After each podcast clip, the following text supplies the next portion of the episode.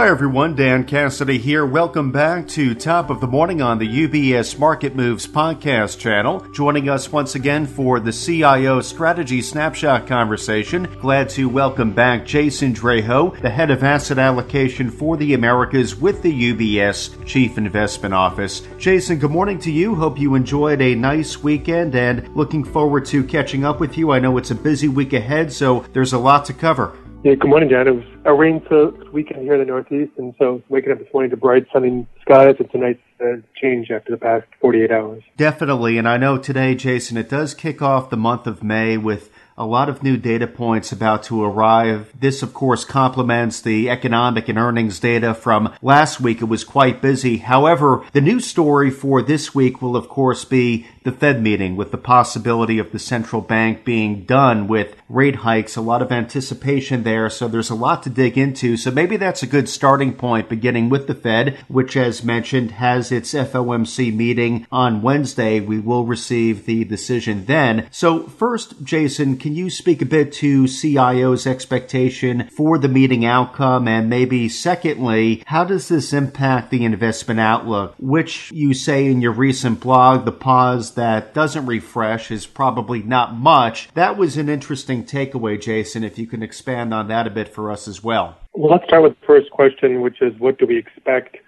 Uh, we expect, along with the market, very high probability that we get another 25 basis point rate hike on Wednesday. The focus will be almost entirely then on what does the Fed communicate regarding its future plans, both in, in the statement and also during uh, Chair Powell's press conference afterwards it's very likely the Fed's going to you know, leave the door open to doing more hikes, basically give itself some optionality. So the statement can say something along the lines of additional policy adjustments will be conditional on the incoming data. You know, so if, if inflation stays high, if the economy looks like it's not going down, if stress in the banking system, tighter credit is not having much of an impact, then the Fed could go another 25 basis points in June. Um, if none of those things hold, then it's a good chance uh, they're probably done.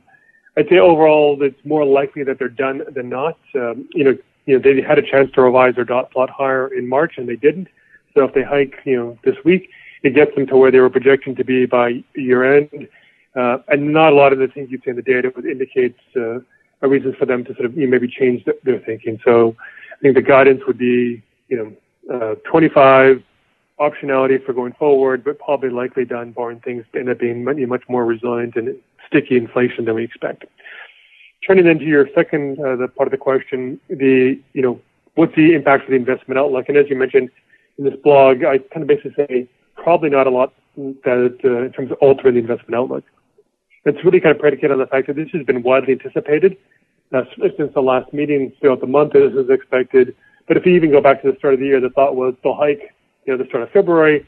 March is a possibility. They obviously did March. You know, maybe one more was a possibility uh, but then they'll be done. And so this is kind of widely expected. It's kind of priced across the rates markets in terms of, you know, the Fed being done. and sort of even cuts related this year.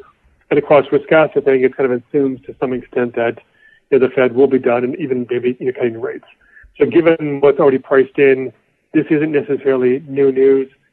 If we do then sort of step back and think about what does this mean for the overall kind of investment outlook, last year was a year where the Fed was focused on tightening financial conditions to slow the economy in order to bring inflation down because it's far too high. Uh, by not hiking anymore, by pausing, the Fed's basically saying that regime is officially done. We're not going to try and tighten financial conditions further. We think we've done enough. Plus, what could happen with new tighter credit due to the banking crisis could do sort of some heavy lifting there. So we don't need to tighten financial conditions anymore. Uh, now that was already effectively the case back early, early in the year when markets rallied, financial conditions eased in January, and Powell said at the press conference in, on Feb 1 that you know they're comfortable with financial conditions where they are. They don't think they've eased too much. There's still a lot of cumulative tightening. So that headwind for the markets for last year, I think that's kind of we could say it's officially kind of kind of would come to an end with a pause. A related aspect is that when the Fed's raising rates, it's a source of market volatility. If the Fed is not hiking anymore, you can remove that some of the volatility. And the fact that we've seen this the S&P 500 volatility declined a lot since mid-March uh, to very low levels, levels that we haven't been at like around 16 months. Yeah, the VIX has, was had a 15 handle as of Friday. That's I think not coincidental, you know, coinciding with the Fed you know, basically being done and, and looking to sort of maybe start to deal with the other aspects of its dual mandate in terms of financial stability, but also ultimately kind of a slower economy. Uh, um, but the final thing I'd say is the outlook, even though the Fed is not maybe a source of volatility going forward, the Fed put is also not back. Uh, the Fed's not going to step in if things get a little wobbly as long as inflation stays uncomfortably high. And core measures of inflation are still at four and a half percent. The Fed may have to keep rates elevated for like another year, you know, well into restricted territory before they can be confident that core inflation is coming down. So the Fed may be less of a headwind than it has been as a result of the pause, but it doesn't mean it's a tailwind. It doesn't mean that this Fed put is back in place. Um, so overall, then I think that's why the investment outlook doesn't really change much. The market's priced for it, and the Fed's really now kind of sitting on the sidelines, or is likely to sit on the sidelines uh, after the Wednesday meeting. To dig a bit deeper, you also write within the blog that investors have become highly anticipatory of Fed actions, pricing them in well before they actually happen, and that there could be an investor put for equities. So, what do you mean by that? Know, markets are always forward looking. They're always trying to anticipate what's going to happen with the economy, with inflation growth, and where interest rates could go. The point I was sort of making is that the interaction between the Fed and the investors in the marketplace overall has become sort of more dynamic. I think the markets try to price in the actions from the Fed maybe even earlier than they used to, going back 15 plus years ago. Uh, and I think there's a couple of reasons why that's the case.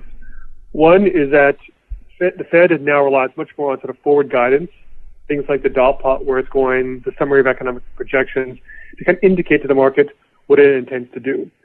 This wasn't the case prior to the financial crisis back in 08, so you know, this wasn't true really 15 years ago. It wasn't necessarily the case back in the 1990s. The Fed didn't give any sort of kind of that guidance. And in fact, Alan Greenspan in the 1990s was sort of famous for really being kind of obfuscating when he kind of spoke, you know, not kind of giving a clear indication of what the Fed intends to do. Whereas now the Fed is trying to be pretty clear of like what the direction it's, it's taking. So the market can kind of see off of that and can price that in, you know, very early before the Fed actually takes the actions. And then we also kind of have to realize that we are in an environment now with social media, with kind of mobile internet access, mobile phones, and information spreads very quickly and widely across financial markets, not instantaneously, but much faster than it ever did. And much has been made that you know, the banking crisis that started in March was the first time that we've had this kind of situation, you know, the possibility of bank runs in this social media era. It's also true though that this hiking cycle the Fed is undertaking right now is only the second time they've done a hiking cycle in this kind of social media era. The last one and the only one was when they hiked from 2015 up to the end of 2018. And even then, it wasn't maybe quite as widely sort of you know, spread in terms of social media influencing what people are doing and thinking. So if we look back at multiple cycles, the last seven or eight cycles, when people look at the relationship between the Fed, what they're doing interest rates, and what it means for equity markets, you have to sort of acknowledge that this is a different information environment that we're operating in today than all but one other of those environments, which means I think the markets will be moving much earlier uh, I think it's clear that the risk markets and equities are already pricing in essentially the pause and even cuts for later this year. Um, but they're doing so in a way that they're not pricing in also the commensurate economic pain that might necessitate those cuts if we get into a recession. Uh, so there's scope there for some disappointment. Uh, at the same time, though, this need to be sort of anticipatory is why there could also be implicitly sort of a bit of investor put. Uh, and the reason for that is if the Fed cutting rates is kind of the signal, right, well, now a sustainable bull market or could be in place or the conditions that could be in place. I don't want to be sitting on the sidelines when it happens because I'll miss out some of the early performance because the markets move very quickly. So I need to start investing and reallocating into equities before that happens. I'm seeing this as the mindset of a broad base of investors. Then if you look at the different investor types, there's a lot of essentially money that could be sitting there to be redeployed into equities when this happens hedge funds, by and large, still have relatively light positioning. Long only asset allocator types, like which we are, tend to be either underweight or maybe best neutral equities relative to the long-term benchmark. They're not overweight equities. And then retail investors are sitting a lot of cash. We can see that in what's like in money markets accounts as an example. So there's a lot of money to be able to kind of be put to work if equities kind of pull back. Uh, and so I think if you're going to see the S&P 500 go from its current level of around 4,100, 70 down to like below 4,000, 3,900, 3,800, like nearing in a 10% kind of pullback, there'll be a lot of resistance from investors saying, well, maybe the Fed's going to start cutting soon. Therefore, I need to get ahead of that and buy and kind of provide essentially support and essentially an implicit put in the market. That's kind of the, the rationale. Uh, and I'll end on this with one kind of final data point. If you look just this calendar year, On days after which the S&P sold off, the average rally of the S&P the next day, on average, is the second highest we've had since 1928. So implicitly, the investors, all, you know, to some extent, are kind of buying the dip. Now, these are daily moves, and there's a lot of other things that are going on. I think that kind of kind of encapsulates the mindset that there will be a lot of buying power. If the equity markets kind of pull back, you know, more than or close to 10%. So even if there's no Fed put, I think there is implicitly sort of an investor put to keep the downside somewhat limited for a real downturn in the economic outlook. So, Jason, if we pivot a bit to the economy, as mentioned earlier, April data starts coming in this week, and we got important data last week as well, including, of course, Q1 earnings results. So, what would you cite, Jason, as being the takeaways from last week, and what are you watching out for in the coming days? Well, following up on my last comment about you know, the economy would have to really kind of roll over significantly to, to have a big downside in equities. The data that we've seen over the past month, you know, you know, as the dust settled on the banking crisis in March, suggests the economy is still relatively resilient uh, and has still some decent momentum as we go into the second quarter. We'll get validation of that or start to get some validation of that, you know, uh, today with the ISM indexes, uh, on Friday and off on payrolls, but the consensus is still uh, looking for forecasts around 200,000 jobs. So not a lot of, you know, weakness yet in the labor market. Uh, if we look at Q1 GDP that was released on Friday, it was 1.1%, a little bit below expectations, but a lot of that was distorted lower by inventory, sort of, you know, uh, inventory destocking or less growth in inventory. Private sector demand from both consumers and corporates and investing was up around 2.7%, which is a very solid positive number. This is in real terms after inflation.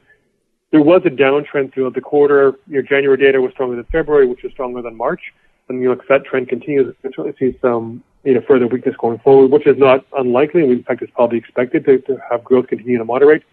But overall, the level of activity is still relatively you know resilient. Um, we saw that also to some extent with corporate earnings. Um, the numbers for Q1, as we're about two thirds of the way done, are better than expected uh, and better than some of the recent quarters. You know, we've had some decently strong beats you know, guidance going forward and revisions are slightly down, but the news is sort of positive enough that would suggest that maybe Q1, you know, could be sort of the trough quarter. Uh, and so fears that we're going to see a big pullback in earnings this year. Again, you know, that look, that's looking a little bit less likely, barring some big dramatic sell-off or, or uh, economic slowdown in the second half of this year, which is a possibility, but not kind of, you know, likely. So growth is holding up okay, although it's slowing. Uh, inflation is moderating, but it's still running too hot core measures of inflation are still around 4.5% annualized, and we're not seeing a lot of moderation just yet. The employment cost index came out on Friday, and this is the kind of the broadest measure of labor costs. It only comes out quarterly with GDP, and it showed actually an uptick from Q4 versus uh, or Q1 versus Q4. So again, there's not a lot of moderation just yet in sort of labor markets, kind of wages and compensation, which suggests that as an inflation impulse or factor, that hasn't sort of come down. So the story is that you know, the macro picture is kind of holding up, maybe a little more than you know is uh, you know is ideal from the Fed's perspective, which is why even though we think it's most likely that is done, the risk is skewed to that they end up doing more. Obviously, they can't do less than not hike anymore. Um, so going forward, so I think that the momentum is solid. It's clearly trending lower, and the impact of the the banking system and the, and the credit contraction, though, probably won't really be felt until the third quarter, maybe even the fourth quarter. So in the timing of a recession, if that one materializes, it's looking increasingly kind of a later this year story more so than something starting by the summer. So, Jason, taking into account the potential for Fed pause coupled with economic data, we also have earnings data ahead of us. What would you say is your latest thinking on the investment outlook from here, as well as any guidance you can offer us in terms of asset allocation? How should investors think about positioning at this time? Well, the overall market outlook and therefore investment guidance hasn't really changed much in the past couple of weeks. We've seen equities sell off a little bit, but today they're kind of similar levels to where we, they were two weeks ago when we did our last house view update. Same thing with treasury yields. Not a lot of movement. Market volatility hasn't been particularly extreme. Uh, our thinking has been that you know, equity markets by and large are pricing in a high probability of a perfect landing for the economy. Uh, which means both has to moderate with inflation moderating and the Fed's able to ease rates, you know, by end of year because inflation is coming down. Certainly a plausible scenario, but not quite likely. There's there's other factors that could cause you know the, the equity market to pull back, including the debt ceiling, you know, any sort of geopolitical matters, Uh, and the banking system, we, you know, there's clearly some potential for more stress there, and we still have a great idea of just how significant the credit contraction, the, the lack of credit could impact the economy later this year, but it is a risk to the downside. Equities don't appear to be priced for that, which is why we continue to, you know, have a least preferred on equities and recommend that for your marginal dollar, looking for high quality bonds, whether it's investment grade corporate bonds, agency mortgage-backed securities, if for taxable investors, municipal bonds still look attractive on that basis. Um, looking outside of the U.S., where the macro picture has been a little bit better, and equities haven't rallied nearly as much because the U.S. equity market's been really lifted by large cap growth stocks. Uh, and the valuation gap between U.S. equities versus the rest of the world has just actually widened this year as opposed to, to tighten. So looking to you know to other markets, to emerging markets, uh, and away from from growth stocks continue to be kind of key messages. And then on the fixed income side, if this is the final rate hike for the Fed, we, and clearly you can see rates have, have peaked. So in addition to looking to buy high quality bonds, managing that liquidity, the net effect is for a fixed income portfolio, make sure you kind of manage it maybe in a barbell fashion. Yes, you can have some ultra short kind of duration you know, for, for cash and income, but for portfolio diversification, those benefits of rates peaking and likely to drift a little bit lower this year uh, buying those high quality bonds, that longer duration gives you that sort of portfolio benefit. So I think it's kind of a, a barbell impact for your portfolio overall. So those are some of the key ideas and key messages that we've been reiterating and nothing about the macro outlook and the Fed pausing it changes that. Well, Jason, very helpful insights and guidance to tee up what will be a very busy week and perhaps a market moving week. So a lot to keep track of over the next few days. Thank you, Jason, as always, for keeping our listeners, our clients informed on CIO's latest thinking, as well as positioning guidance and looking forward to picking back up with our conversation next Monday. You're welcome and have a good week. Today we have been joined by Jason Draho, the head of asset allocation for the Americas with the UBS Chief Investment Office. I do want to point out that during today's conversation, Jason has been referencing his latest blog. That title, of The Pause That Doesn't Refresh, is available now up on ubs.com slash CIO. For clients of UBS, you can of course contact your UBS financial advisor if you would like to receive a copy of Jason's latest blog directly. From UBS Studios, I'm Dan Cassidy. Thank you for joining us. UBS Chief Investment Office's investment views are prepared and published by the global wealth management business of UBS AG or its affiliate, UBS. This material has no regard to the specific investment objectives, financial situation, or particular needs of any specific recipient and is published for informational purposes only. As a firm providing wealth management services to clients globally, UBS AG and its subsidiaries offer both investment advisory services and brokerage services. Investment advisory services and brokerage services are separate and distinct, differ in material ways, and are governed by different laws and separate arrangements. In the USA, UBS Financial Services Inc. is a subsidiary of UBS AG and a member of FINRA SIPC. For information, please visit our website at ubs.com forward slash working with us. For a full legal disclaimer applicable to the independent investment investment views produced by UBS, please visit our website at ubs.com forward slash CIO dash disclaimer.